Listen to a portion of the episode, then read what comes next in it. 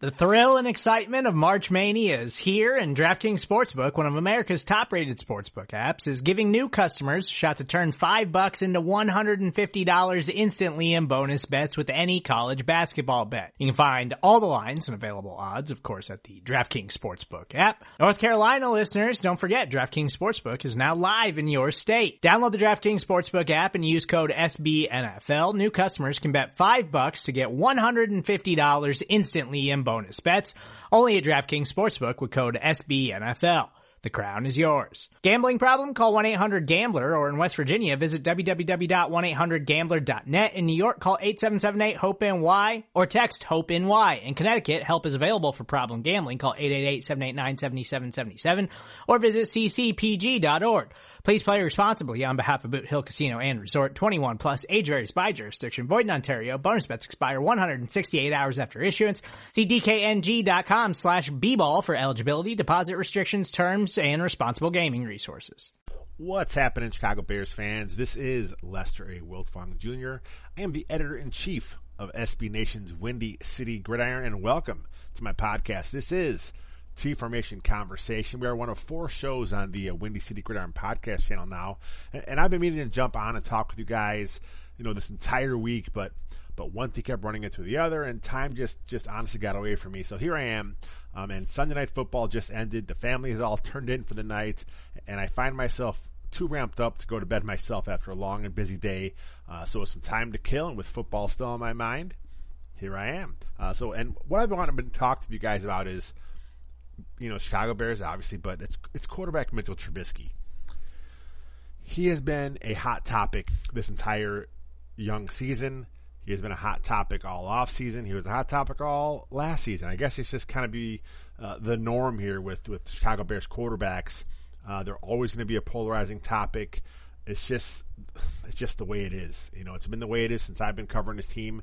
When I first started writing about the Bears um, in, in in the mid 2000s, you know, Rex Grossman, Kyle Orton, Jay Cutler, you know, and then, you know, a few guys here and there that kind of, I mean, there were guys that actually wanted Matt Barkley to be the next quarterback of the Bears. They, they believed in him so much.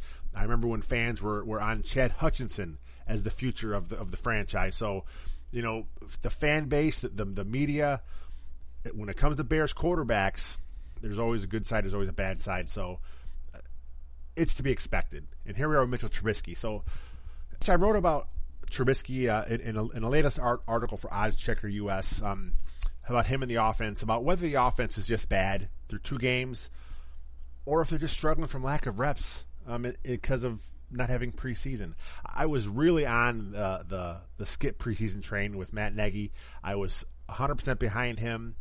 Um, but now for two years in a row, we have the pattern of the Bears coming out slow. Is that lack of reps? Is that just the way it's going to be with Matt Nagy in his offense? It's kind of hard to pick up here.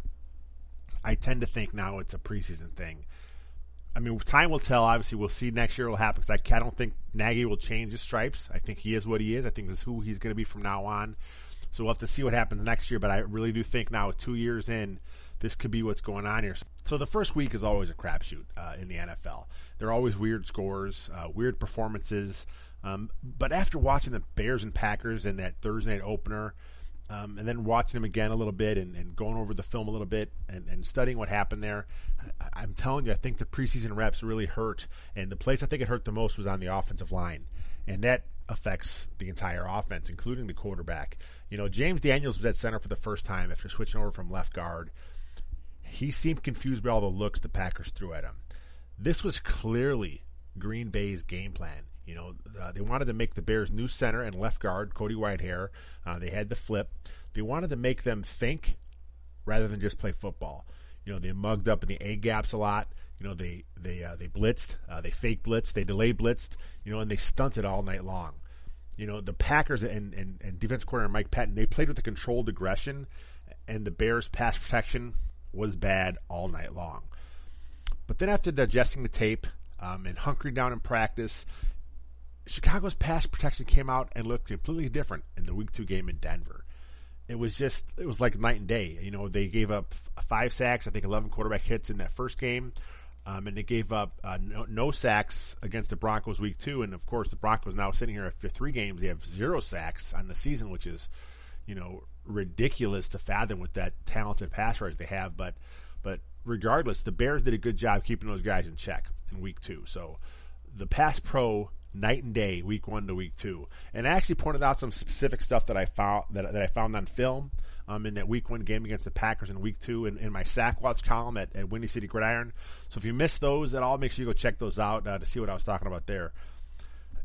I'm a true believer that football is won and lost in the trenches, and, and I know that's that's an old school way of thinking, but but that's where it all starts. Uh, offensively, it's on the offensive line to keep to keep the quarterback clean. Um, it's on the line to open up the holes in the running game.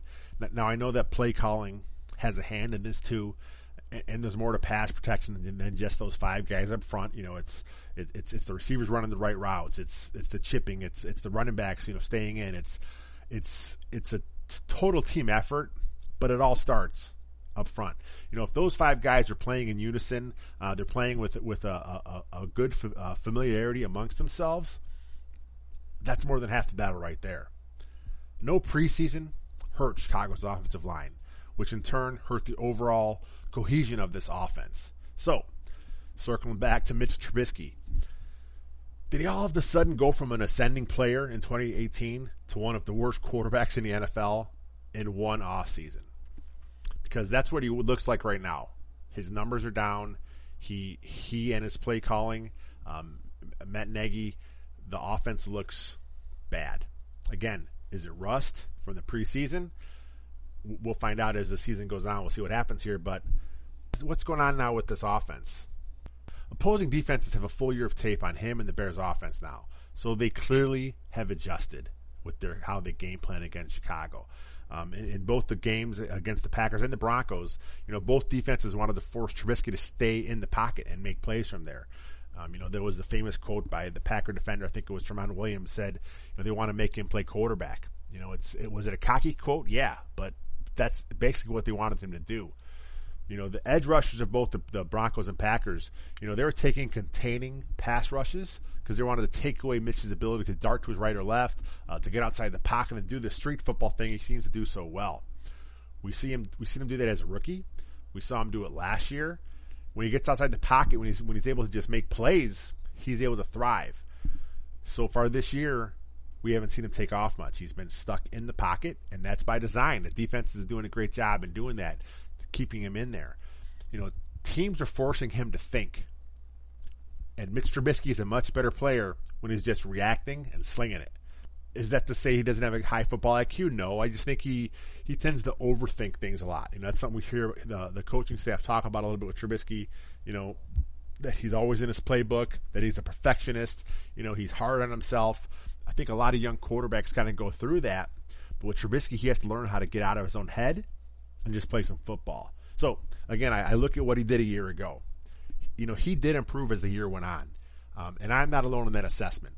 A lot of people that watch that film, they really believe that he went from that Week One Packers game to, to the throughout the end of the, the season there was incremental progression from Trubisky.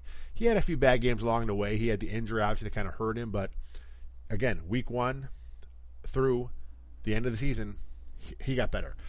Check out these numbers here I pulled. In Trubisky's last four games, and I'm talking after the bad one against the Rams, uh, where he played like his shoulder wasn't all the way back healed. So, and, and, he he looked rusty in that game. He didn't look like he was ready to play football. Um, so, so the last four games. What I'm talking about here is the Packers game in Week 15, uh, the 49ers game, and then the finale against the Vikings, where the Vikings just had no heart, and, and Trubisky kind of went out there and just you know played good, smart, efficient football and got them the W.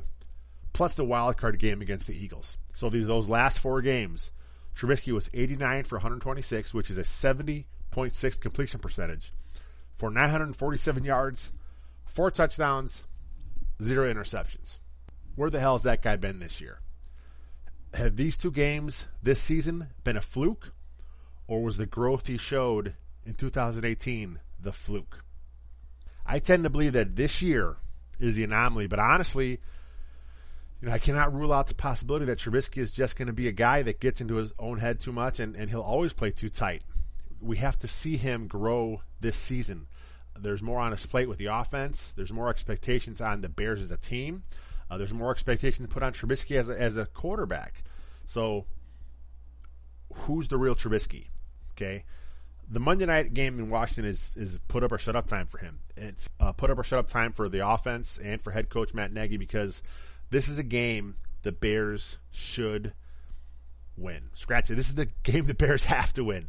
You know, Washington has one of the worst defenses in the NFL right now. They're giving up 5.2 yards per rushing attempt.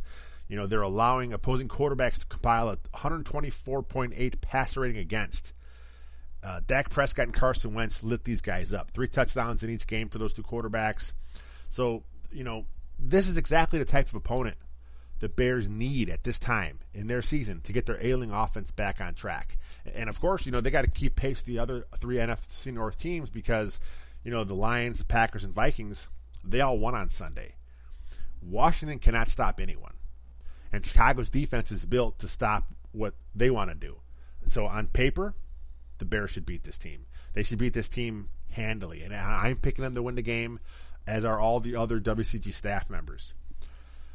I understand that it's really early in the season, but with the division shaping up like it is right now, like I said, this is a must win for the Chicago Bears. They cannot afford to get too far behind the eight ball when it comes to the other teams in the division. You know, they have to kind of get a, a statement game out there. You know, Nagy, Trubisky, that entire offense, they need to win and make a statement that the Chicago Bears are exactly the team that we thought they were going into the 2019 season. That's it, guys. A short and sweet show today. Uh, thanks for listening. Make sure you guys all subscribe to the WCG podcast channel. And like I said, you'll not only get my T Formation Conversation podcast, but you will also get Bear With Me from Robert Schmitz, where he will be instantly recapping every game this season.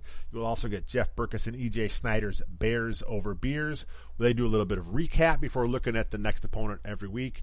All the while, they're drinking a couple nice, tasty beverages. Check those guys out. They do a great job with that show.